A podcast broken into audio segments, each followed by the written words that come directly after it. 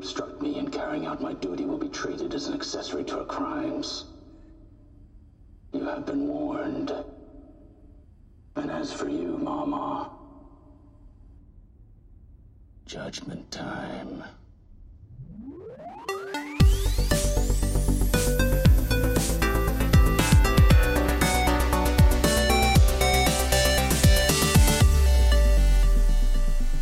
Hej, välkomna till Fulkultur avsnitt nummer 44 faktiskt med mig Joakim Rätt och i studion idag Jakob Planilsson Nilsson. Mm, mm, Hej! Hej!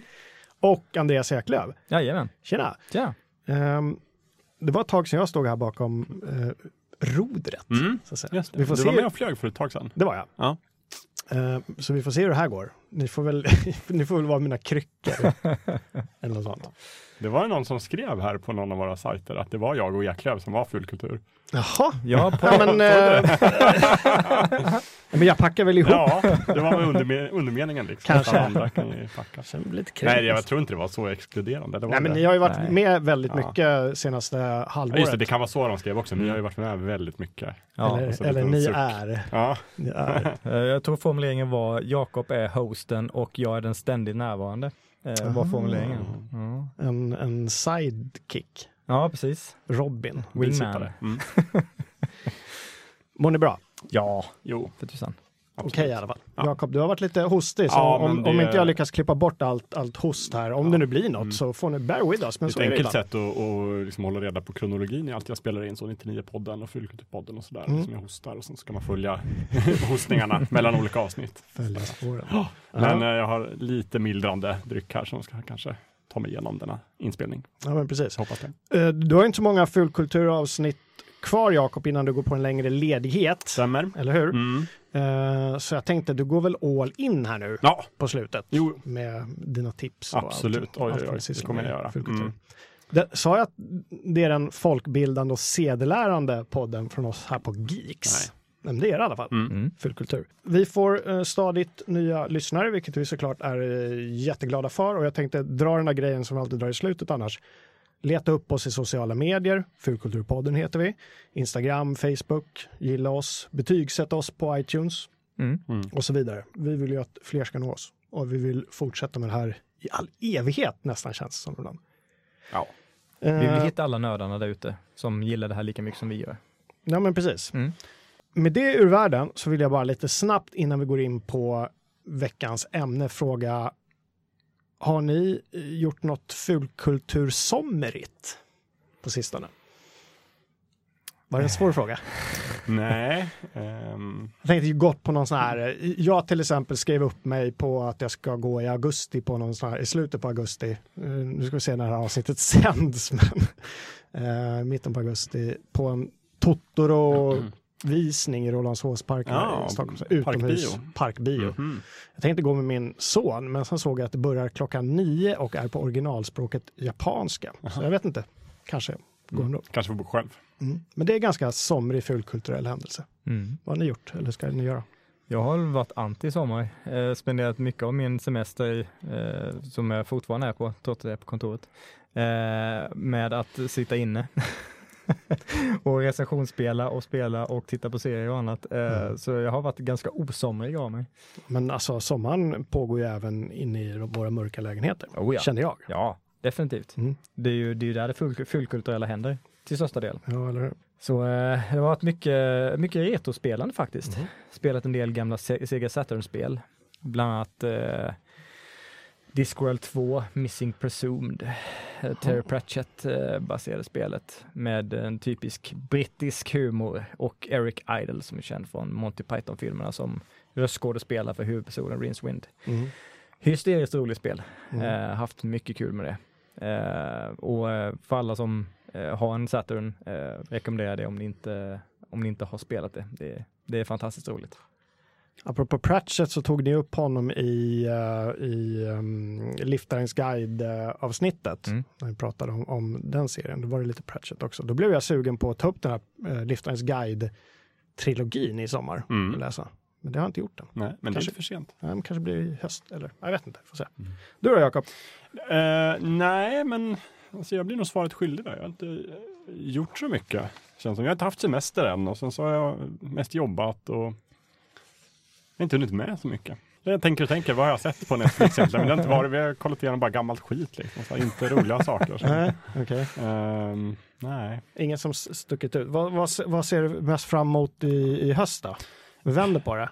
Vi kommer ju ha en sån här höstspecial Mm, eh, i precis. september någon gång när vi Ja. går igenom allt Men alltså jag ser fram emot, när det här sänds så förmodligen har ju Game of Thrones haft premiär Mm. och det har vi sett och sen så har jag förmodligen sett Spiderman-filmen på bio och sådär också. Men Just. det har ju inte hänt i detta nu så att jag vet inte. Mm. Och hösten, 27 oktober är ett stort datum har jag förstått. Ja. Då kommer ju både Stranger Things säsong 2 och Super Mario Odyssey släpps Just samtidigt. Vad tyckte ni om den när det släpptes en poster här eh, för ett tag sedan? För Stranger Things, Två. Mm. eh, det verkar bra. Mm. Mm. Läcker. Jag gick av bara på posen. Mm. Tyckte det var fränt. Mm. Så vi får se. det har varit någon teaser-trailer också tror jag som Mm. det ser väldigt bra ut. Mm. Det blir fint. Metroid Samus Returns eh, släpps i höst också. Mhm. Väldigt trevligt. Mm. Det ser jag fram emot. Såklart. Att Såklart.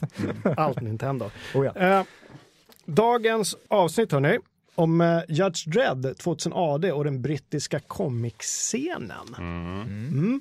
Det hade ju ett serie, eh, ett comics, om vi kan kalla det det, avsnitt nummer 30 tror jag det var.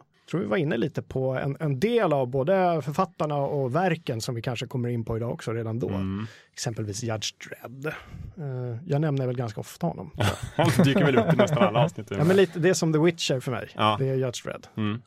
Han står fakt-. Ja, han står ju här på vårt eh, poddbord idag. Han bokstavligt figurerar på vårt bord. Mm.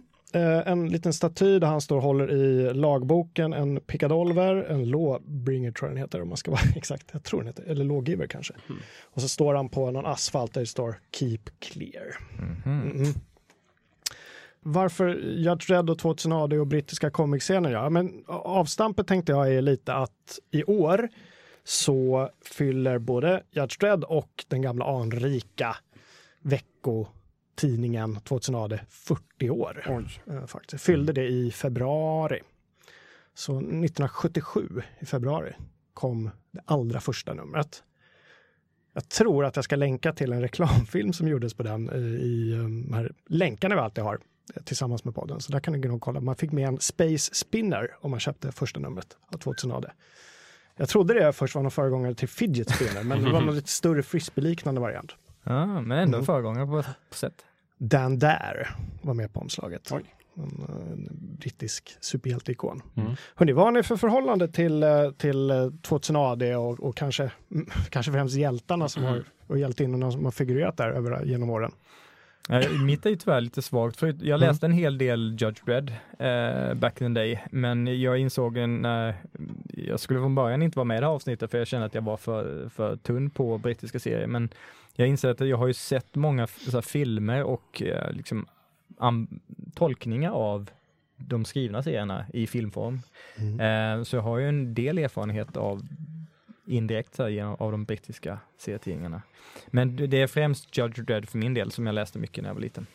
Mm. Och Jag läste inte alls mycket Judge Dredd faktiskt när jag var liten, men däremot kom jag in på eh, kanske 2000 AD. Jag har inte läst jättemycket där, men jag kom nog in i det via Alan Moore, Mm. som ju liksom i sin tidiga karriär gjorde en del serier där, bland annat The Ballad av Haley Jones och Dr. Quinch.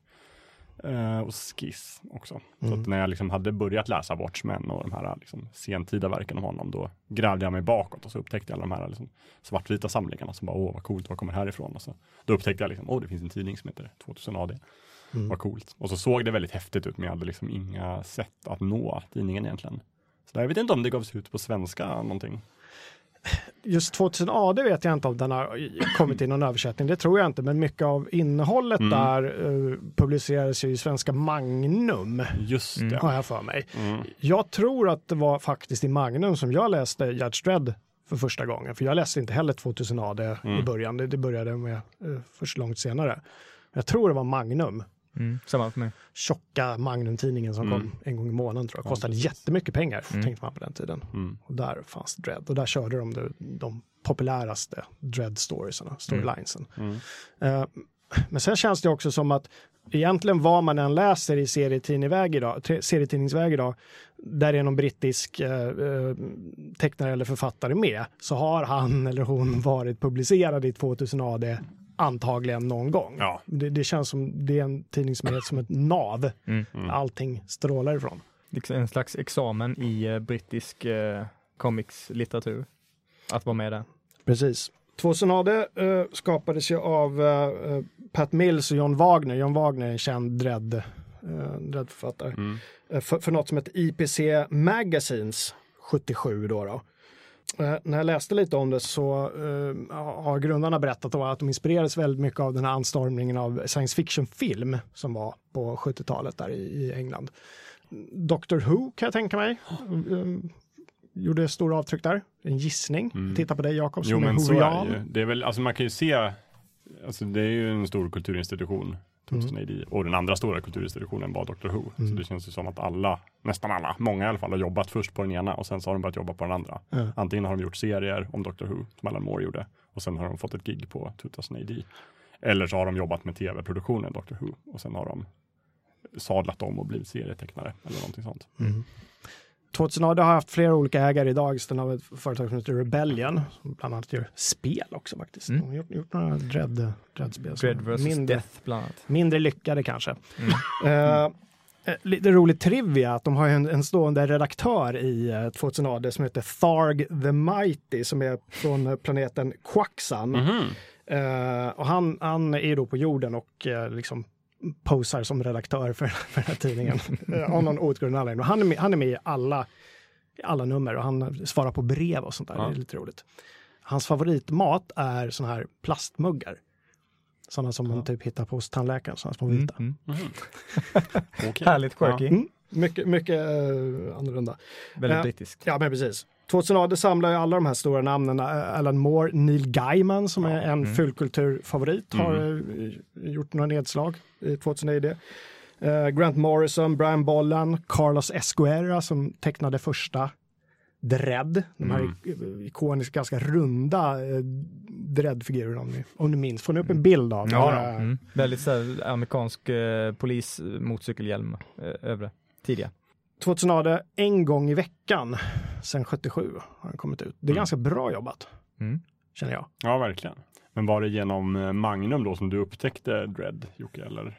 Ja, men precis. Jag, jag upptäckte den via Magnum och så läste jag där. Internet fanns ju inte riktigt på den tiden, eh, så man fick åka in till de lokala liksom, seriebutikerna och så gräva ner sig där och hittar man ju då de 2000 AD framför allt, Mm. eh, där Dredd nästan alltid kändes som han var på omslaget. Eh, och sen så kom det även spin-offs från 2000 AD, uh, Judge Dredd Magazine till exempel, som han fick en egen tidning. Och kom också i, såklart i oändligt antal samlarutgåvor där de så att säga återpublicerade från den gamla tiden, från 70, 80 och 90-talet. Mm. Alltså Dredd-serier och annat. Så det var nog min, Magnum var nog min inkörsport. Mm. Och seriebutikerna i Stockholm. Samma för mig, eh, Mm. Magnum och sen så importerade jag vissa serietidningar från England. Eh, men det var ju först långt senare. Eh, när jag hade lite mer ekonomiska medel till att göra sådana saker. Men eh, jag tror eh, Magnum var nog det första steget för många eh, dreadfantaster i Sverige. 2000 AD gav ju också upphov till någonting som kallades för British Invasion. Eh, som säkert eh, spelar lite grann på eh, den här eh, popmusik eh, händelsen av, av Mm. samma namn som Mm. skedde på 60-talet med Mm. Beatles och allting. Där många brittiska band kom till USA och blev stora och eh, gjorde om musikscenen. Mm. Samma sak hände ju på, på 80-talet med, med, med britterna som plockades upp av DC. De flög faktiskt in till London och så plockade de upp alla de här 2000 AD-författarna och tecknarna som var lite missnöjda med förhållandena där. Mm. De, hade inte, fick inte tillräckligt betalt och copyright-grejen var väl sådär. De så la kom- sig väl i eh, deras kreativa verk en del också. Har jag för mig att Alan Moore klagade en del över. Mm, det kan jag absolut tänka, Mm. tänka mig. Eh, men, men DC flög in där har jag- har jag läst och gav dem kontrakt helt enkelt. Mm. Kom eh, till USA, hjälp oss att göra superhjälteserier. Mm. Och i och med den här British Invasion så förändrades ju superhjältegenren i USA ganska i grunden, eller hur Jakob? Ja, det kan man verkligen säga. Mm. Har du några bra exempel på... eh, Alltså, jag vet inte, jag är inte säker på själva årtalen sådär när Nej. den här invasionen började. När de invaderade de verkligen USA. Men för det började ofta, det är precis som alltså första eh, brittiska invasionen 60-talet då, popmusiken Mm. med Beatles och sådär är ju oftast att de, de gör sin grej i England och slår stort där och sen så Mm. börjar de dyka upp i Europa och sådär och sen fattar USA. Mm. Och då ska de, ska de ta in i Beatles och bara kom, kom till oss, var med i tv-program och turné och spela på den här stadion. Och sen var det väl en liknande på 70-talet med liksom komedin Monty Python. Att då upptäckte USA dem också när de var lite på väg ut för bara kom till USA och spela i Hollywood. Mm. Och samma sak på 80-talet var väl att de, i alla fall Alan Moore vet jag, började ju göra Marvel-serier i England då, liksom engelska Marvel-kontoret. Mm. Och, eh, och DC köpte upp hans, alltså Vi for Vendetta och, och de här serierna som han hade gjort. Mm. Och sen vet jag inte om han, han kanske aldrig flyttade dit. Det har jag svårt att tänka mig. Men Grant Morrison och många av de här andra kom ju till USA och började göra liksom Mm. serier. Jag kan tänka mig att de bodde där ett tag i alla fall. Ja, Ehm, och där är väl liksom 85, 86 är väl liksom de här stora åren. mm. Mm. Med Watchmen och eh, Swamp Thing. Men jag här. mig att Alan Moore, han var ju frilans från början Mm. och sen så blev han anställd där. Så jag undrar om inte han bodde där ett tag i alla fall. Kanske. för Han sen- blev ju snabbt ovän med både Marvel och, och DC. Ja, han blev det? Ja. Ja. Men vad, vad är det som eh, karaktäriserar den, den brittiska eh, serietecknartraditionen då kontra den här amerikanska som ju var ganska liksom trikåer och lättsamt Mm. ändå. Eh, väldigt patriotiskt och så. Vad var det Mm. som hände då när britterna kom till USA? Jag tycker att det är, det är ju helt, helt, helt och hållet spekulation Ja. från min sida, men jag tycker det finns någonting i, i liksom den brittiska kulturyttringen som man kan se både i liksom Beatles, Monty Python och, och Alan Moore och de här andra serietecknarna. Att det finns ju någonting väldigt självkritiskt mot Mm. den här brittiska liksom. Mm. I den brittiska människan, känns som, som är också är lite svenskt kanske, just här att vi liksom är ganska dåliga. Och det följer med tycker jag i serierna. Många av de här är liksom väldigt mycket självkritik och liksom svidande massiv samhällskritik också som Mm. jag inte hittar i amerikanska superhjälteserier. Liksom Thatcher-eran i, i England där på den Mm. tiden och sådär. Väldigt mycket satir. Så Ja. Det är säkert en kombination av det och det här klassiska att när man har haft någonting för länge så är det lite, eh, det, man blir lite blasé. Och så kommer någonting som är helt annorlunda, Mm. eh, som den brittiska stilen var. Och den kombinationen av att det var annorlunda, lite, lite mörkare Mm. och som, som du säger självkritiskt Jakob. Och att du hade upplevt den här glada, liksom färgglada, muntra eh, liksom superhjältestilen så, under så lång tid gjorde att du, de var redo för någonting nytt. Mm. Och då passade den här brittiska stilen väldigt bra på det. Mm. Mm. Ja, de, de, eh, det var ju en välbehövlig vitamininjektion. Mm. Och precis som du säger också, eh, Jakob, jag tror på det där att britterna kommer den, den mörkare och lite, den här lite, lite torra tonen. Mm. Och så just de här eh, social comments som det heter på engelska. Li- den här samhällskritiken att de vågade väva in och framförallt så eh, har de fått britterna beröm för att de höjde nivån på prosan faktiskt. Att det alltid Mm. hade varit bra Men- storylines. Ja, men.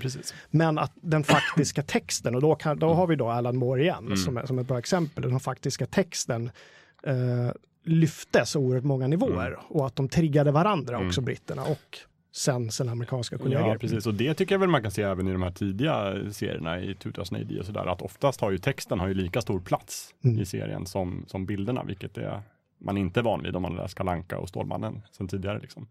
Utan det är väldigt hög eh, kvalitet på prosan. Mm. Mm. Ser man ju inte minst hos eh, Neil Gaiman.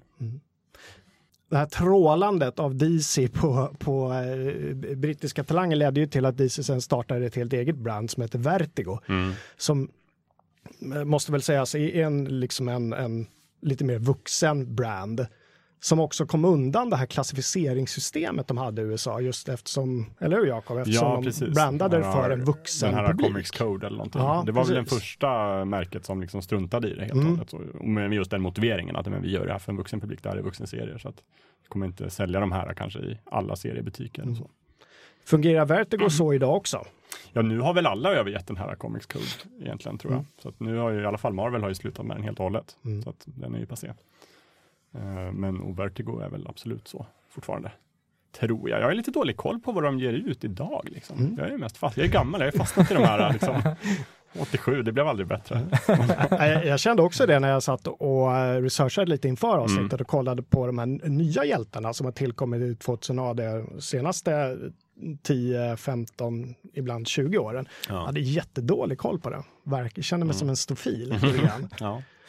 Men är inte lite talande för Reagan-eran och framåt att eh, USA var lite sådär, vi ska skydda den yngre generationen från, från sig själva och allt eh, nymodigt. Eh, och det var lite så i, i serietidningsvärlden också. Mm. Och att USA och världen i, senare liksom har gått ifrån det där att nu ska, vi ska skydda dem från allting som kan vara det minsta lilla. Moral majority och allting kom väl under Reagan-eran. Mm. Det gissar jag, men jag tror det måste nog ha varit det. Mm, jag skulle tro det. Ja. Högermoralismen. Ja, Mm. precis. Precis. Precis. Sen ser man ju liksom att amerikanska serietecknare följde med någonstans där. Jag menar Frank Miller och, Mm. och Bill Sienkiewicz och all, alla de här som gjorde liksom Electra Assassin och Ronin och Dark Knight. Det är ju samhällskritik. Mm. Men det, jag, jag tycker det är uppenbart att de har ju blivit väldigt inspirerade av den här brittiska invasionen.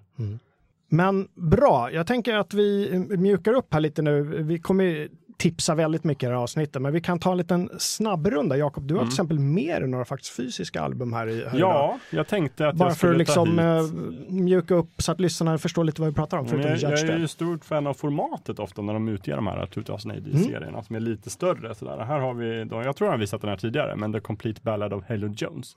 Eh, av Alan Moore. Som sagt, som är en jättehärlig sci-fi berättelse. Helt avslutad i, jag tror det är tre delar eller någonting. Just det. Som gick i 2000 AD. Ha- Halo det är Jones, som, hon, det är någon ung tjej, jag har läst lite grann Mm. bara, hon är en ung tjej som växer upp på någon flygande stad utanför USAs kust i första boken. Precis, är det är ju lite postapokalyps Mm. sådär. Så de växer upp där och har det ganska jobbigt och det, man måste liksom, om man ska gå och handla så tar det liksom tre veckor och man måste packa och ha med sig vapen. Eh, och sen så hamnar de ute i rymden och tar värvning och det är krig och det är delfiner med som är hyperintelligenta och det är lite allt möjligt.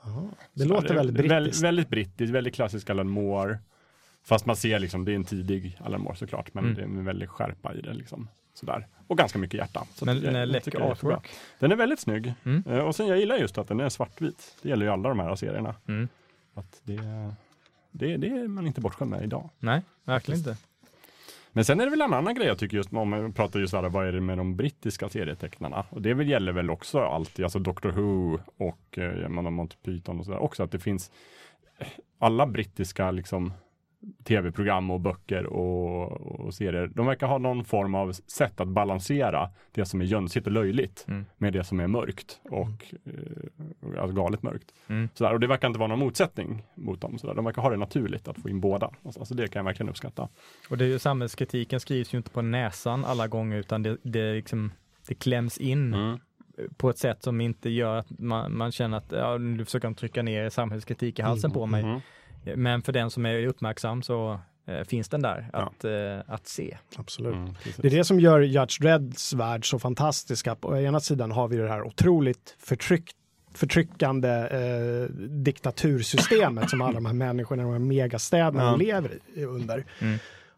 Och sen vänder man några blad och då eh, pratar de om så olika konstiga subkulturer och det blir väldigt humoristiskt. Mm. Eh, Fattis som gör allting eh, för att göra sig eh, tjockare för att det är i Mm. den världen någon sorts tecken på på, på välstånd för dem. Ja. Och, och de har liksom egna ledare och de bygger, bildar egna grupper och det blir väldigt quirky allting. Ja. För att kanske lite ta udden av det här väldigt hemska. Jag menar Judges då som, som är eh, domare, bödlar eh, och, poliser i ett går Mm. runt och i stort sett avrättar folk på gatorna. Mm. Eh, det behövs Mest i stöd av lagen. med stöd av dem. Ja. Mm. Precis. Eh, Så, så det behövs ju det här. Så att eh, helt rätt, eh, det du säger Jakob, Ja. jag håller med om det. I många andra verk, eller i alla fall amerikanska och så där, så kan jag tänka att det känns, jag får känsla ofta att de har försökt bestämma sig på förhand. Så här, vad ska det här vara för typ av känsla i den här serien? Mm. Ska det vara en feelgood eller ska det vara en mörk serie? Och så nu har de gjort det. Men det Mm. känns inte som att britterna arbetar så, utan de bara så här, det får bli lite vad det, vad det blir. Och den här torra humorn som Ja. genomsyrar alla deras verk är men fantastiska. Eh, om vi ska återgå till den här snabba tipsrundan. Jag skrev upp ett verk som jag faktiskt bara har bläddrat i. Jag har liksom aldrig kommit in igen. Men jag vet att du älskar det Jakob. Ja. Och, och det är eh, Sandman. The Sandman, Ja, eller ja. hur? Oh, ja. men precis. Mm, absolut. Där också Neil Gaiman var, Mm. har varit ytterst inblandad. Mm. Eh, som, som, som väl kan ses på, som ett jättebra exempel på den här British Invasion och hur, vad som hände med, med den serien efter Absolut. britterna tog över. Eh, det måste ha varit en jätte, liksom, skarp vändning. Ja, eh, nu har jag ju bara läst eh, Neil Gaimans Sandman. runda så, men den är ju fantastisk. Den är ju lite tungläst får man väl säga. Jag gjorde några försök innan jag kom Mm. igenom den. Mm. Men den är ju en sån här verk som, som ger väldigt mycket. Alltså när man liksom kommer över tröskeln, Mm. då är man ju fast. Och liksom som sagt otroligt högt liksom litterärt värde Mm. i den. Och så, jag har jätteproblem med, eh, i alla fall de volymerna jag läste, så var det väldigt fula färger. Jag tror det var mer med trycket att göra. Mm. Som, som jag tycker oftast är från den tiden, alltså 80-talet. Så Väldigt så här konstig färgsättning när de har tryckt det sen. Mm. Eh, Så där har de ibland eh, snyggat till lite i senare utgåvor. Men...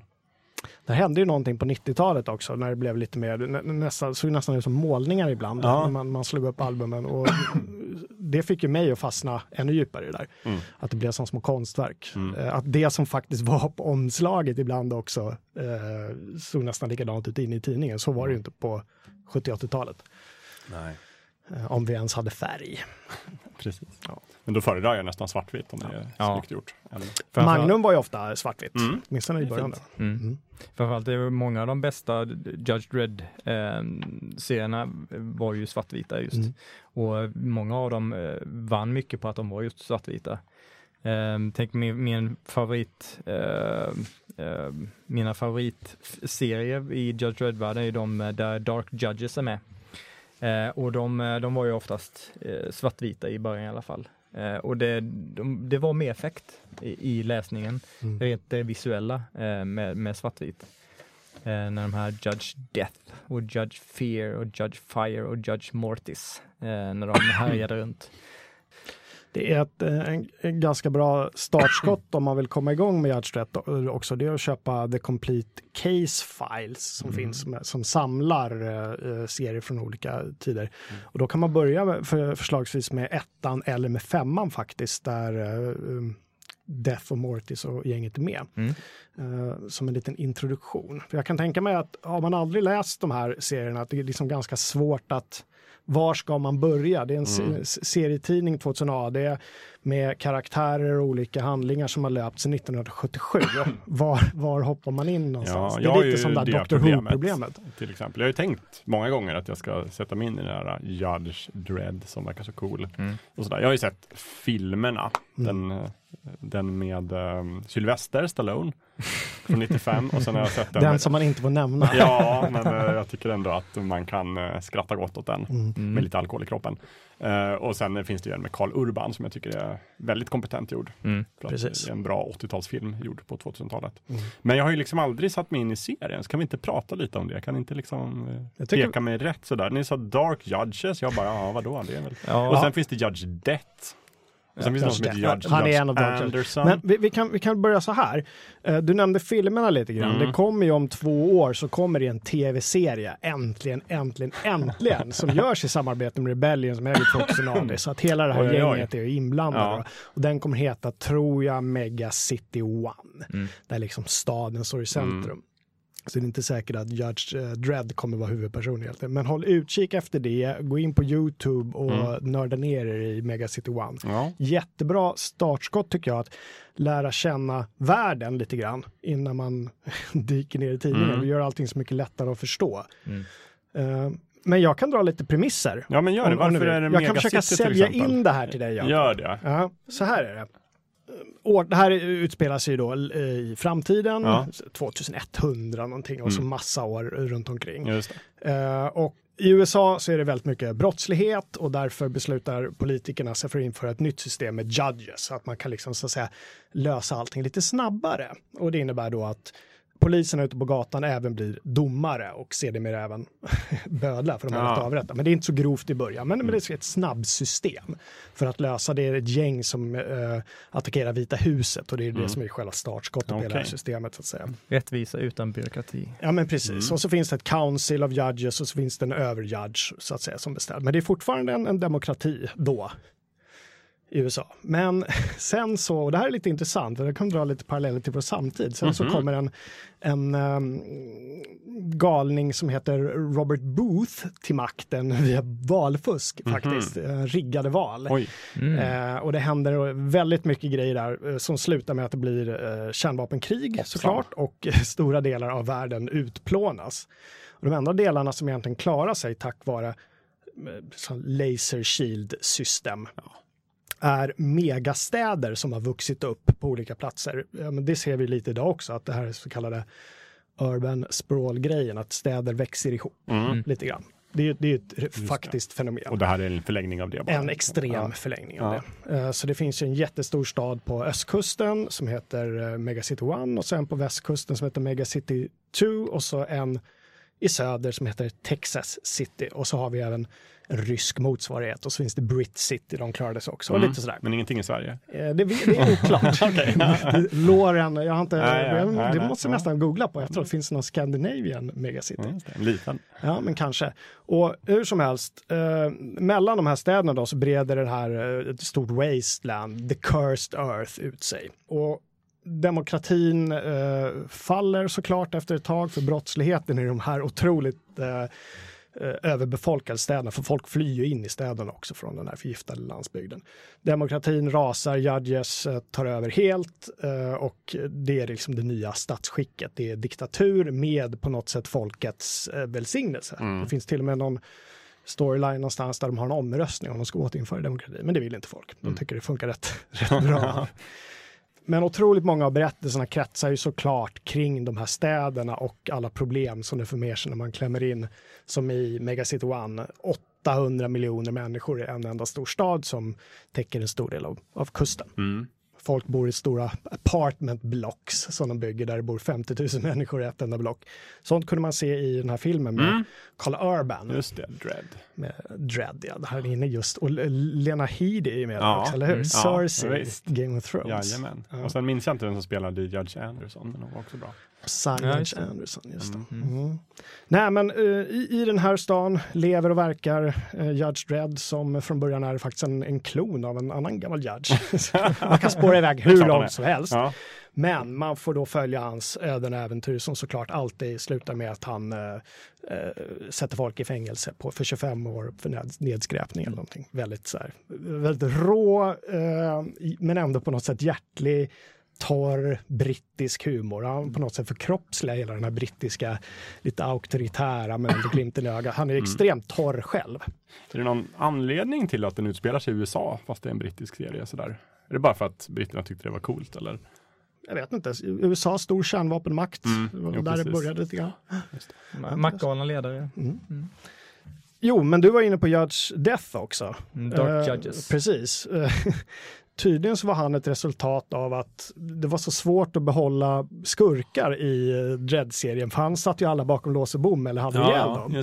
Och därför introducerades då de här The Dark Judges som är någon sorts odöda judges från en annan dimension såklart. Okej. som eh, med jämna mellanrum eh, och med större eller mindre framgång kommer till olika megacities och har ihjäl jättemånga Mm. folk. Alltså de, Men jag, de- är av övertygelsen av att eh, eftersom alla brott begås av människor så är mänskligheten ett brott i sig, därför måste alla dö. Ja, okej. Ja, Så- det finns en logik där. Ja, eller hur? Mm. Och de är ju från, eh, i den dimensionen, en motsvarighet till akademin som Judges kommer från, bara att de är extremer istället. eh, Judge Fire exempelvis bränner ju ner en skola för att de inte följer reglerna. Eh, så att de, de är ju verkligen en, den tage, Judges taget till sin extrem. Mm. De, de, de är ju verkligen kalla. Mm. Eh, Judge Fear eh, öppnar ju sin, eh, sina, sin hjälm och visar den totala skräcken som skrämmer ihjäl folk. Oj. Jag hade med det citatet faktiskt i vårt eh, um, körschema. eh, från just den strippen som är Mm. det, det alltså, måste vara den absolut mest berömda Dread-strippen som finns. Det var den jag fastnade för, Ja. jättehårt. Det börjar med att Judge Fear då öppnar gallret som han har framför Ja. sitt ansikte och när man tittar i hans ögon så blir man så rädd att man Dör. man förstelnas och dör. Eh, och då säger han till Dredd så här, gaze into the face of fear. Och sen säger berättaren så här, for a moment the icy chill of terror courses down Dredd's spine. The shock of this gaze can kill an ordinary man, but Dredd is a judge and judges are not ordinary men.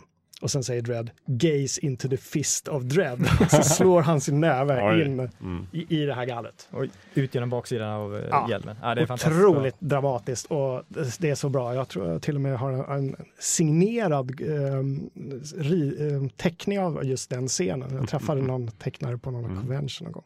Ja, det är otroligt ballt. Mm. Det är det faktiskt. Det låter väldigt härligt. Precis, men, men Dredd, det är ju många långa story arcs hela tiden som pågår och Mm. avslutas. Så det händer väldigt dramatiska saker. Det finns, eh, det är stora krig och utan att spoila för mycket så vissa städer försvinner till hälften, människor dör hit och dit, det är stora ytterligare katastrofer. Men emellan det här så får man ju igen följa det här dagliga livet. Eh, men där Judges är lite i periferin egentligen. Mm. Och det är också det som gör eh, se- serien så otroligt stor. Att Mm. du, du målar upp den här så livet, bustling city life lite grann på ett otroligt liksom, färggrant sätt. Mm. Mm. En stor del av behållningen. Och just det där brittiska att de, de målar inte bara upp det där storslagna publiklockande utan även det, det skitiga, tråkiga, riktigt urjobbiga Mm. delen av livet i en Mm. sån jättestad. Mm. Eh, på ett fantastiskt sätt. Jag tänker på hans eh, dräkt här, Judge. Mm. Eh, han har sina fina stora axel pansargrejer här. Men jag vet någonting som störde mig väldigt mycket när jag såg bilder på Judge Dredd när jag var liten var att den inte var symmetrisk. Mm. Han har ju på vänstra sidan är det en annan, eller på högra sidan är det någon form av fågel stiliserad. Det är den där örnen som eh, symbolen för the Justice Ja, Department. okej. i den Ja, ja. Just det. Mm, fin. Mm, Han har lite trikå. Eh, De här, han har väldigt ikoniska skor också som ser ut som nästan som någon sorts Skulle eh, kalla det stövlar. Ja, stövlar. Ser ut som några djurfötter nästan. Ja. Med, nästan som klövar ser det ut som. Och så de här fina knäskydden. Mm. H- Hur high tech är han egentligen? Han har sin eh, pistol där och sådär. Är det liksom mycket data och sånt i Ja, Det serien? är väldigt lite Ja, data faktiskt. Um, hans, hans lawgiver eller lawbringer, jag har faktiskt glömt vad det är. Den har ju lite Mm. olika inställningar. Man kan skjuta runt hörn och det är high Mm. explosive och sådär. Och sen har den ju motorcykel med Mm. olika funktioner. Men det är Mm. inte det är ingen superhjältegrej, utan Nej. det är mest eh, rå, rå kraft och Ja, eh, han street, eh, han är väl Ja, streetwise. Det, det är liksom. fräscht, det är uppskattande. Mm. Ja, Ja, när de, när de blir utslagna så är han ju rätt utsatt.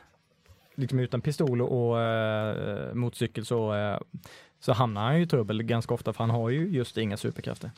Jakob, du som gillar att läsa digitalt. Ja. 2000 AD har faktiskt släppt en app, Okej, 2000 AD-appen. Googla efter det. ja, det Eh. Där kan man kasta sig in i både Dread och de andra äventyren. Ja, Det finns kul. gratis äventyr att ladda ner. Ja, vad härligt. Jag, jag kollade ju med. på SF-bokhandeln på Dread-samlingarna. Det fanns ju åtta miljoner. Ja, Så de är ju ganska pedagogiskt numrerade, såg jag också. Men sen fanns det typ, dels fanns det det här och du sa, Case Files Mm, Judge the complete case. Sen files. fanns det The Complete Judge Dredd. Då Mm. tänker jag, då kan inte det vara complete. Nej, och så finns det The Classic Judge Dredd och så finns Ja, och det... så fanns det en, eh, åtta miljoner Judge eh, Anderson och sådär Mm. också. Så många olika domare. Så jag vet inte riktigt var jag ska börja ändå. Men sen såg jag att de blev tunnare och tunnare också ju högre upp de kom. Jaha. Så att ju, del 1 var jättetjock. Sen del 30 var så lite tunn. Då var det lite så här, det här känns som en blåsning. Ja. Det är en veritabel djungel. Jag förstår Mm. verkligen att det finns ett motstånd mot att kasta sig in i det där. Men, Men digitalt kan ju vara vägen. digitalt är jättebra. Då slipper du lägga ut några pengar. Då kan du läsa Mm. några, Jag några laddar ner avsnitt. appen direkt. Mm, det tycker jag du ska göra. Mm. Finns till Android och iOS. Mm. Mm. Och sen hade vi då en tv-serie att se fram emot. Precis, och sen så kan man ju även, det finns eh, rätt bra sammanfattningar på Youtube. Som man Mm. kan, gå in på. vi kan länka till dem också, där man liksom ser vad man ska dyka in i den här världen och var man ska börja. Jag tror att de kommer väl ta upp ungefär liknande tips som vi gör här idag. Mm. Judge Dredd Classics-serien är ju väldigt bra. Där har vi ju då de här storylinesen med, med The Dark Judges. Mm. Så The Judge Child som är ett barn-judge, lite så här eh, framtida Dalai Lama-inspirerat Mm. med psikrafter och grejer. Robotkrigen, också en bra storyline och Mm. man kan dyka in med. Där, en, där robotarna gör uppror och deras ledare är en stor robot som heter Call Me Kenneth. Står stort på hans mage. Ja. Jag försökte sälja in det till vår kollega Kenneth. Han nappade inte. Nej, Jag fick inget svar. Nej. Jag får bara köpa en sån t-shirt. Ja. Precis, du ska inte fråga, du ska bara skaffa. Ja. Vi kommer nog in på uh, Judge Dredd lite mer kanske när vi, när vi tipsar. Har ni Mm. några sådana där andra brittiska tips som ni vill ta upp? Jag i egenskap som inte har läst så mycket skulle vilja fråga er om ni kan rekommendera Lost Girls. Eller om det är någonting ni har läst. Jag har läst den. Den är ju den är lite, det är inte någon traditionell uh, sidvändare. Nej. Eh, jag vet inte, mycket naket. Precis, vad det är, det är ju Alan Moore och eh, hans fru då, Mm. Leigh Moore, som har Mm. gjort den. Och det är ju någon form av erotisk... Eh, Soft ja, porn. precis, fast med någon historisk touch och Mm. med liksom en faktisk story. Mm. Eh, jo, jag läste den. Jag tyckte den var intressant och jättebra. Det var väl inte så här Det är Inget att rekommendera. Ja, så varför inte bara gå till serieteket och låna den och se vad du tycker? Den är ganska, f- den är ganska fin tecknad. Mm. Lite, Jag tycker man ska ha läst den, det tycker jag. Men eh, det, jag vet inte, det beror på vad du är ute efter. Det kanske inte är något man vill läsa på semestern för att liksom, få lite spänning i tillvaron. Not safe for work alltså.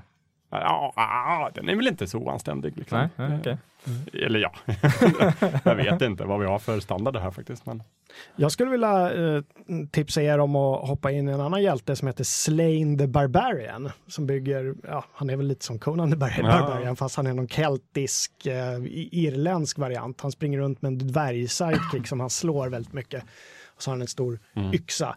Eh, Och så är det massa gudar och det är väldigt mycket influenser från liksom, keltisk mytologi och lite från nordisk mytologi. Mm. Och håller på fortfarande faktiskt. Han, Slain the Barbarian eller numera Slain the King som han är då. Mhm. Konan blev ju också kung efter ett tag. Mm. Också en sån hjälte som är väldigt stor från 2000 Pat Mills och Simon Bisley gjorde de första. Åh! Apropå eh, Simon Bisley, det här det är faktiskt ett annat bra eh, insteg man kan göra om man vill liksom få mjukstart i dreadvärlden. Det är att eh, kasta sig in i Judgment on Gotham. Som jag tror att Oj. de tog upp också i avsnitt nummer 30. Det är någon sån här eh, eh, ja, vad heter det när olika hjältar från olika universum? crossover. En crossover Ja. såklart. Det handlar om att eh, Judge Death faktiskt kommer till eh, Gotham City och ställer Ja. till problem. Flyr sen via någon dimensionsport till, Mm. till Mega City One och Batman drar Följer efter med, honom och möter Judge Dredd och sen kommer Dredd till Gotham City och så blir det hilarious. Väldigt fint tecknat. Mm. Simon Bisley. Ja, Den måste ni kolla in. just det. Ja, Känns jag- som att Batman har träffat alla. Ja, finns sätt. det någon han inte gjort Ska man crossover göra en crossover då är det med Batman. Ja just det, Ja. och Death har ju den här, hans eh, signaturegenskap är att han, han sträcker in handen i bröstet folk Mm. och eh, kramar om hjärtat tills de, tills de dör. Han försöker göra det på Batman här för mig men eh, han lyckas inte riktigt. Ja, jag tror Batman besegrar honom med en batarang. Mm. Ja. slutet. Klurigt. Jag har för mig att det var något sånt. Bra sånt där album som jag genast vill gå hem och gräva upp. nu. Så det är så fin att hålla i. Just det, du tog upp The Ballad of Halo Jones. Ja, den har Mm, gjorde min Precis. Annars, eh, om, vi har ju pratat om eh, Alan Moore eh, vissa av de verken som han har varit inblandad i har ju blivit film.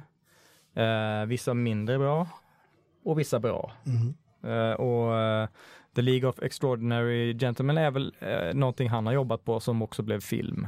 Har jag för mig. Ja, det blev ju en mycket, mycket dålig En film. av jättedålig film. Ja. Ja. Mm. Men Vi får Vendetta, eh, som jag tycker faktiskt blev en bra film. Eh, men alltså det, när man ska läsa i serierna så är det ju faktiskt än mer, alltså det är mer på djupet som det Mm. naturligt blir när man inte ska koka ihop det till en film. Så det är ju definitivt väldigt läsvärt. eh, och eh, även om filmen inte är dålig i sig så, så får man mer kött på benen om man läser ursprungsmaterialet. Mm. Så det kan vara en rekommendation. Ett väldigt bra resultat av den här British Invasions, det är ju Watchmen som jag vet att du älskar. Du Mm. nämnde det lite tidigare, men kan Ja, du berätta precis. lite premisserna av det? För där är det just superhjältar, fast Mm. avskalade på något sätt. Jo, precis. Ja, men Watchmen är, det är en miniserie, 12 Mm. delar Mm. egentligen, som kom ut 1986 ja, på DC Comics. Eh, och det räknas väl som en sån här dekonstruktion av Mm. superhjältegenren. Eh, de är väldigt misslyckade oftast alla hjältar och det är liksom så här, man får också se väldigt tydligt vilka samhällskonsekvenser det får av att så här, en person med superkrafter dyker upp i världen. Och, Mm. och den är ju naturligtvis väldigt, väldigt välgjord och väldigt fint tecknad och sådär. Eh, från början så skulle ju Alan Moore göra DC-karaktärer. För det var lite så här, nu hade de liksom hy- hyrt Alan och så skulle de liksom, vad ska du göra nu då? Och så gjorde han det här och då skulle de först använda liksom befintliga DC-karaktärer. Inte de mest kända, inte Batman och Stålmannen utan men liksom Kapten Atom och Blue Beetle och sådär. Mm. Men sen så kom de på ändå att ja, men du, eh, använd egna karaktärer istället. Så gör det här till en helt egen värld. Och så har han gjort det. Det är väldigt bra. Um, har ju också blivit film som Mm. jag inte tycker om, men som finns. Det är helt okej. Ja, jag tycker inte om den. Eh, helt enkelt. Jag tyckte den var ganska okej när jag såg den och sen ju mer, varje gång jag ser den igen så bara blir den sämre och sämre. Och nu är jag arg när jag tänker på den. Att så här, vissa grejer ska man inte göra film på tycker jag.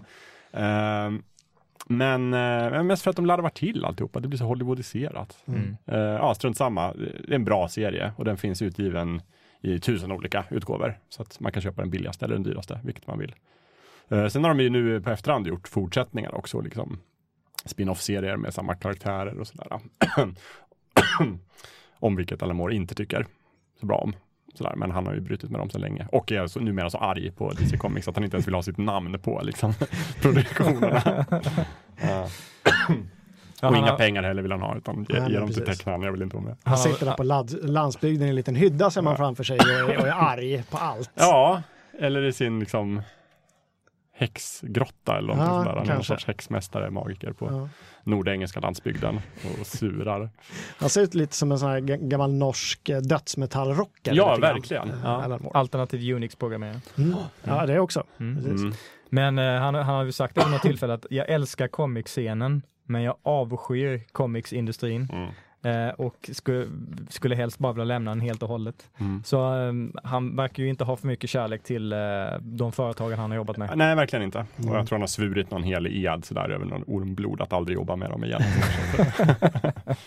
Du har en annan Alan Moore-bok som ligger här, Jakob, Mm. som heter Nemo, Heart of Ice. Jag Ja. blev nyfiken på den för den Ja, var men- väldigt fin. Jo men den är väldigt fin, det var därför jag tog med den. Och det är egentligen just den här uh, The League of Extraordinary Gentlemen. Som han då gjorde sen när han liksom Mm. bröt med DC så uh, blev han kompis med en uh, serieförlaget Top Shelf. Och då gjorde han The League of Extraordinary Gentlemen som kom i två delar och sen gjorde han några delar till. Och det här är någon form av spin-off då efter det utan det, liksom, det inte, handlar inte om den vanliga uh, ligan utan det handlar om Kapten Nemos dotter Mm. och hennes äventyr. Är den lika bra som den är fin?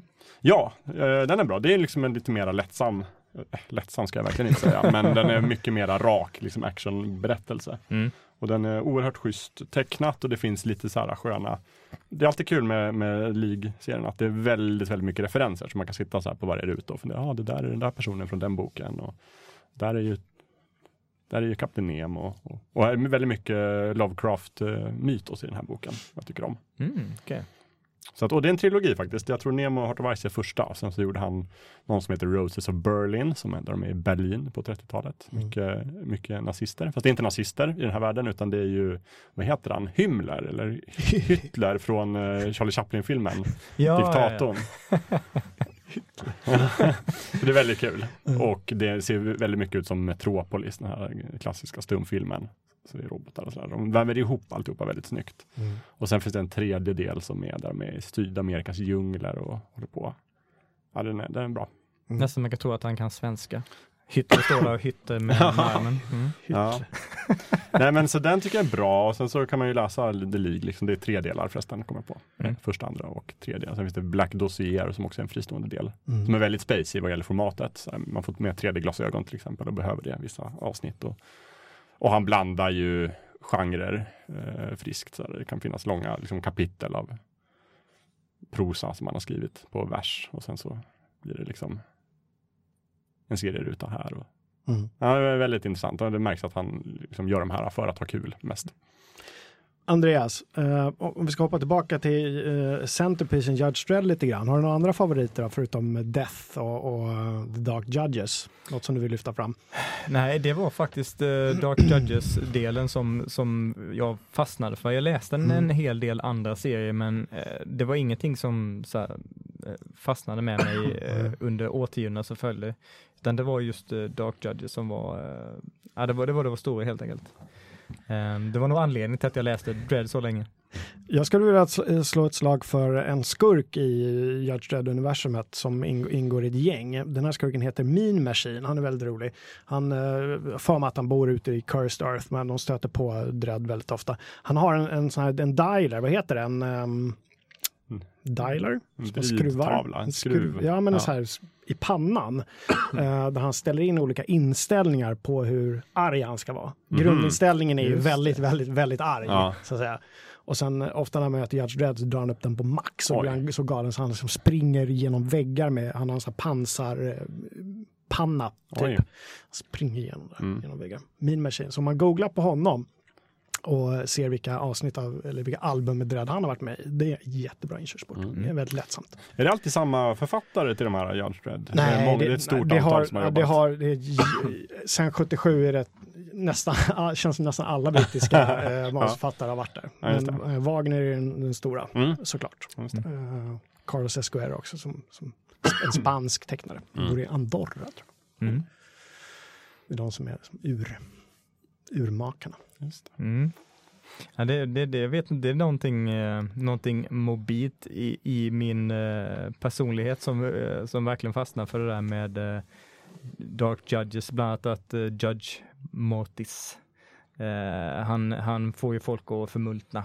Eh, bli nekrifierade. Eh, och han, han förbereder ju ofta eh, folk som ska bli Dark Judges. Han förbereder ju ofta deras kroppar så att Death kan, eh, kan förvandla dem till Dark Judges. Mm. Och det händer ju eh, Judges, eh, de riktiga Judgesen ibland, att de blir utsatta för det här. Vilket eh, Judge Dredd tycker är särdeles hemskt när det Mm. händer hans eh, nära och kära i eh, Mm. Judge-familjen. Man spelar ju på, måste det ju vara de här eh, apokalypsens fyra ryttare Ja. lite grann. De här. Mm. Eh, så, som jag sa, om man vill hoppa in så kan man hoppa in The Complete Judge Dredd Case Files nummer fem. Eh, man kan även hoppa in i ettan, då börjar man liksom alldeles från början med de Mm. första serietidningarna. Men är man intresserad av Death så förekom han faktiskt i första bland de första avsnitten som han var med i, då introduceras även en annan karaktär som heter Sayaj Anderson.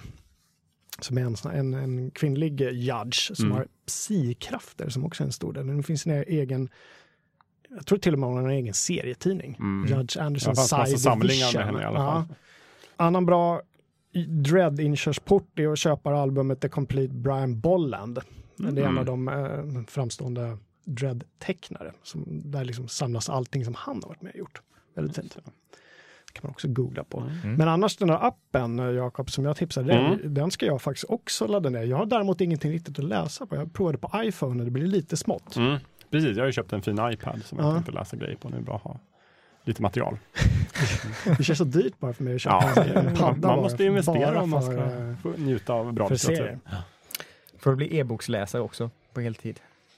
Ja, men då, jag skulle kunna tipsa, det har inte alls med 2000 AD att göra så, men det är brittiskt och det är serier. Så Det är den brittiska comic-scenen. Funkar, helt- precis. Eh, nämligen Transformers, Åh. som är lite så här ibland guilty pleasure från min sida, men eh, jag står Mm. för det ändå. Eh, detta är ju en amerikansk serie som är liksom ehm, väldigt krasst skapad för att sälja leksaker. Mm. Eh, och sådär. Och det märker man ju också i de tidiga numren att det är väldigt mycket så här, storyn baseras ju på att serieskaparen, eh, från början i USA så var det ju Bud Bodjansky som gjorde den.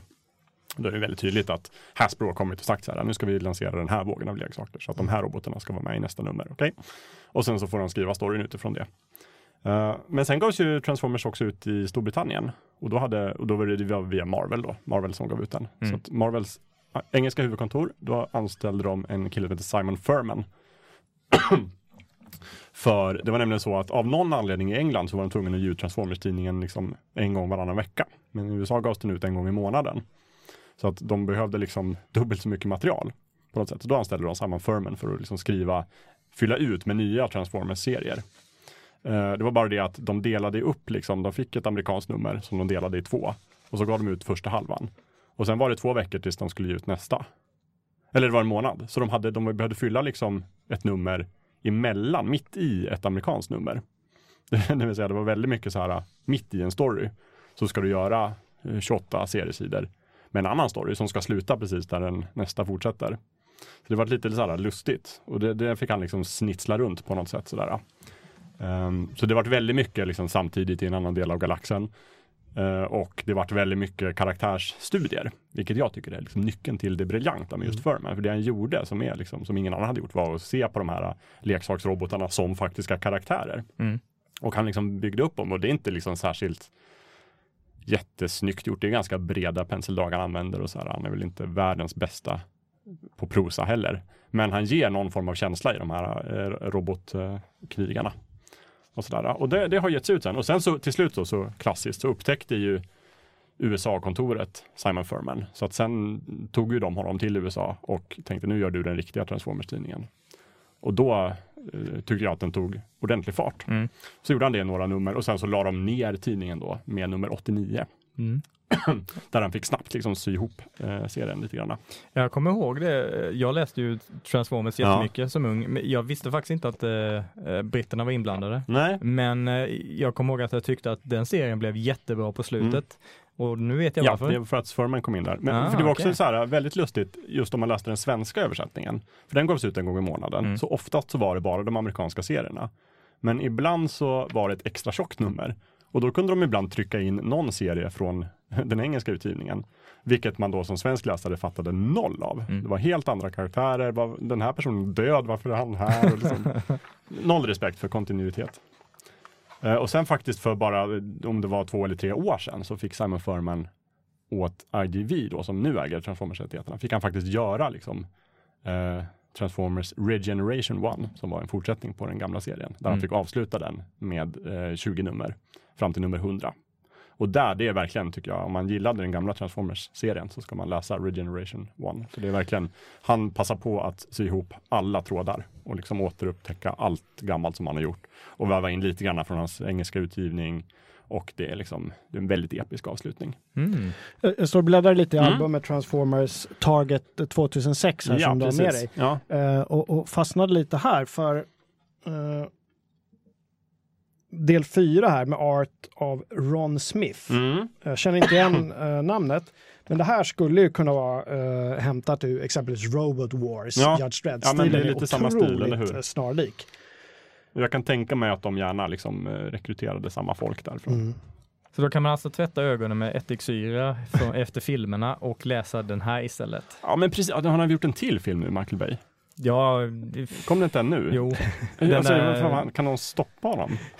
Jag mår så illa, det är verkligen då. Har du sett honom? Har du inte sett någon Transformers-film? Ja, jo, jo, det har jag ju visst det förresten. Men någon jävla- med kid som sprang runt och, var, Ja. och så var det hon, den där snygga tjejen, vad heter hon, Eh, som var känd, är känd för att hon är Fox snygg. någonting. Ja, Megan. Fox. Meg, Megan. Mm. Just. Äh, hon, ja, alltså, första är helt okej, andra är en travesti Mm.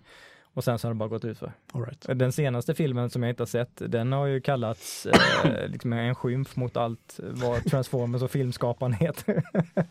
eh, jag, jag tror inte jag har läst så, så negativa recensioner som runt den filmen. Nej, och då sen kan man ju tycka vad man vill om liksom senare Transformers serieutgivning liksom med olika tecknare och så här. Det är väl väldigt varierande kvalitet, men Mm. filmerna är ju fruktansvärda. Men däremot som sagt, Simon Furman tycker jag är bra. Han har också sina så här, man märker ju väldigt tydligt när man läser ganska mycket av honom att han har liksom två eller tre grejer som han kör på väldigt mycket. Mm. Men jag tycker ändå det funkar. Och sen så framförallt så samarbetar han med en tecknare som heter Alan Wildman som gör väldigt snygga robotar. De är väldigt så här köttiga i ansiktet fast de är robotar så att Mm. när de får en snyting så liksom flyger det skruvar och sånt där. Det tycker jag är härligt. Mm. Och sen finns det en annan som är min favorittecknare som är Jeff Senior. Som är mycket mera kantigt, väldigt robotstil så fast ändå liksom, han har väldigt fina poser och bra komposition i bilderna. Mm. Sammanfattningsvis då eh, så kan man väl säga att vi hamnade i Transformers när vi startade i den brittiska comicserien 1977 med Mm. det första numret av 2000 AD som kom ut då i februari. Så gick vi via det till det så kallade British Invasion och de här eh, 2000 AD-britterna eh, togs över av DC, Mm. många av dem, och, och eh, återupplivade den amerikanska superhjältegenren. De startade en helt eget brand i USA som heter Vertigo under DC eh, som fortfarande go, still going strong, Mm. precis som 2000 AD och Judge Dredd. Mm. Eh, jag är inte säker på hur jag hamnar i Transformers, men det, Ja, det var brittiskt i alla fall. det, Så. det, är, det är så vi gör i Men jag tror också det finns en koppling om vi ska liksom gå tillbaka till 2000 AD. Så Ja. skapade ju Simon Furman en karaktär som heter Death's Head. Aha. som dök upp i Transformers-tidningen. Han var en prisjägare från eh, rymden. Och sen så blev han så populär så han fick en egen tidning. Och jag tror att han dök upp i 2000 AD sen Säkert. som egen karaktär. För han var ganska poppis. Allt hänger ihop liksom. Ja, det gör ju det. Mm. Ja. Mm. Ni kommer få köra några eh, sista tips, tänker jag. Men först vill jag väl egentligen bara säga så här att tack till alla som har lyssnat idag när vi har pratat om, om serier igen. Hojta gärna i alla kommentarsfält om ni vill att vi ska prata mer serier, för det finns ju, finns ju sjöar och hav att- ösa ur där. Mm. Sen tänkte jag väl bara sluta med att säga att jag började läsa serietidningarna om The Witcher. Jag är inte förvånad. Nej, De är jätte, jättebra. Är det? Det är så här eh, lite tillbaka till eh, grunden, de här uh, Witcher-novellerna, de allra första böckerna som skrevs av Sapkowski. Det är så här små stories som är jättefina och det är liksom Geralt av Rivia åker runt och gör sköna grejer. Mm. Verkligen back to basics, så de rekommenderas. House of Glass tror jag den första heter. Mystiskt. Ah, okej. Mm. Eh, så det var ju egentligen mitt avslutande tips, helt orelaterat, förutom att Geralt of Rivia och uh, Judge Dredd är väldigt lika varandra. så torra, ganska fåordiga. Uh, Geralt har möjligtvis en aning mer humor än Judge Dredd och, och det säger väl en hel del. Båda lägger lagen, så Precis. att säga. Mm. Har ni några avslutande tips? Det behöver inte alls vara brittisk orienterat. Eh, Jag skulle kunna rekommendera att man läser, om man uppskattade eh, de här eh, Venom och Carnage-serierna på Mm. Spindelmannen-tiden. Det ska ju komma en Venom-film, om det var nästa år tror jag det var.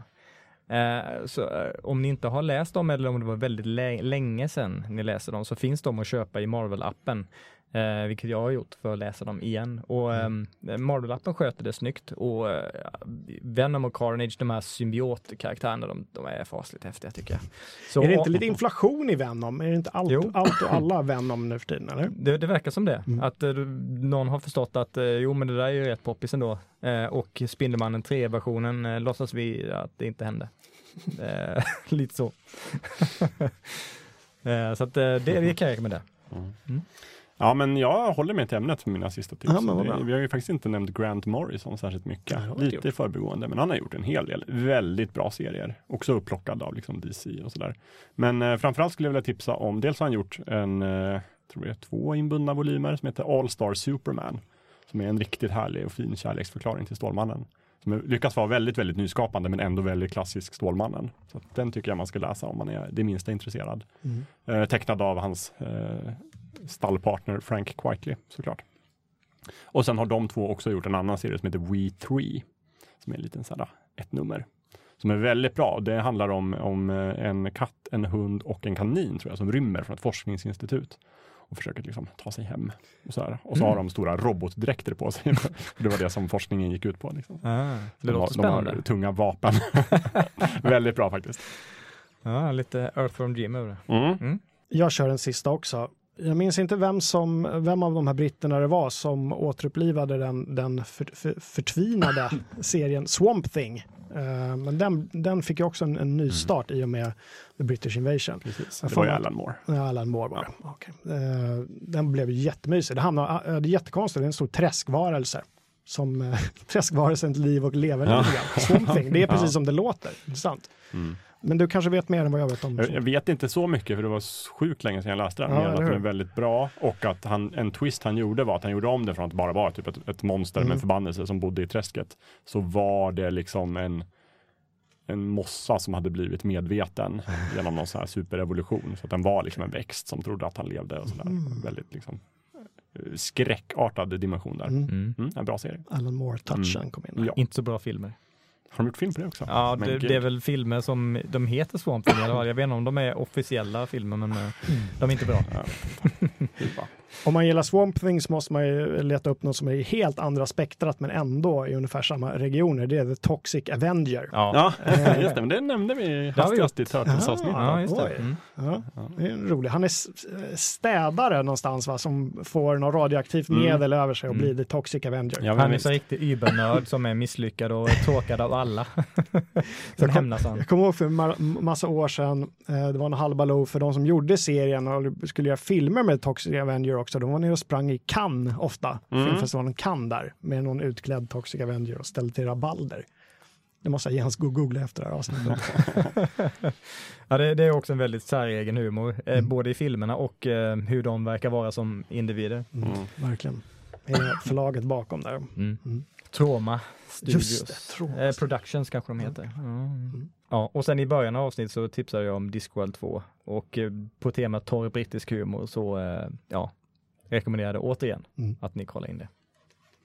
Och lyssna på vårt Livsnördgeist i Galaxen avsnitt om ni inte har gjort det Mm, ännu. avsnitt 42. Mm, 42. Mm. Såklart. Mm. Såklart. Jag har inte så mycket mer. Nej, har ni Nej. det? Nej, Nej, jag känner mig klar. Jajamän. Men då Mm. tackar jag för att ni kom hit och pratade 2000 AD och annat med mig idag. Det var slitsa. Det var Kul. jättekul tycker jag. Ja. Mm, verkligen. Eh, Så hörs vi igen om eh, två veckor. Ja.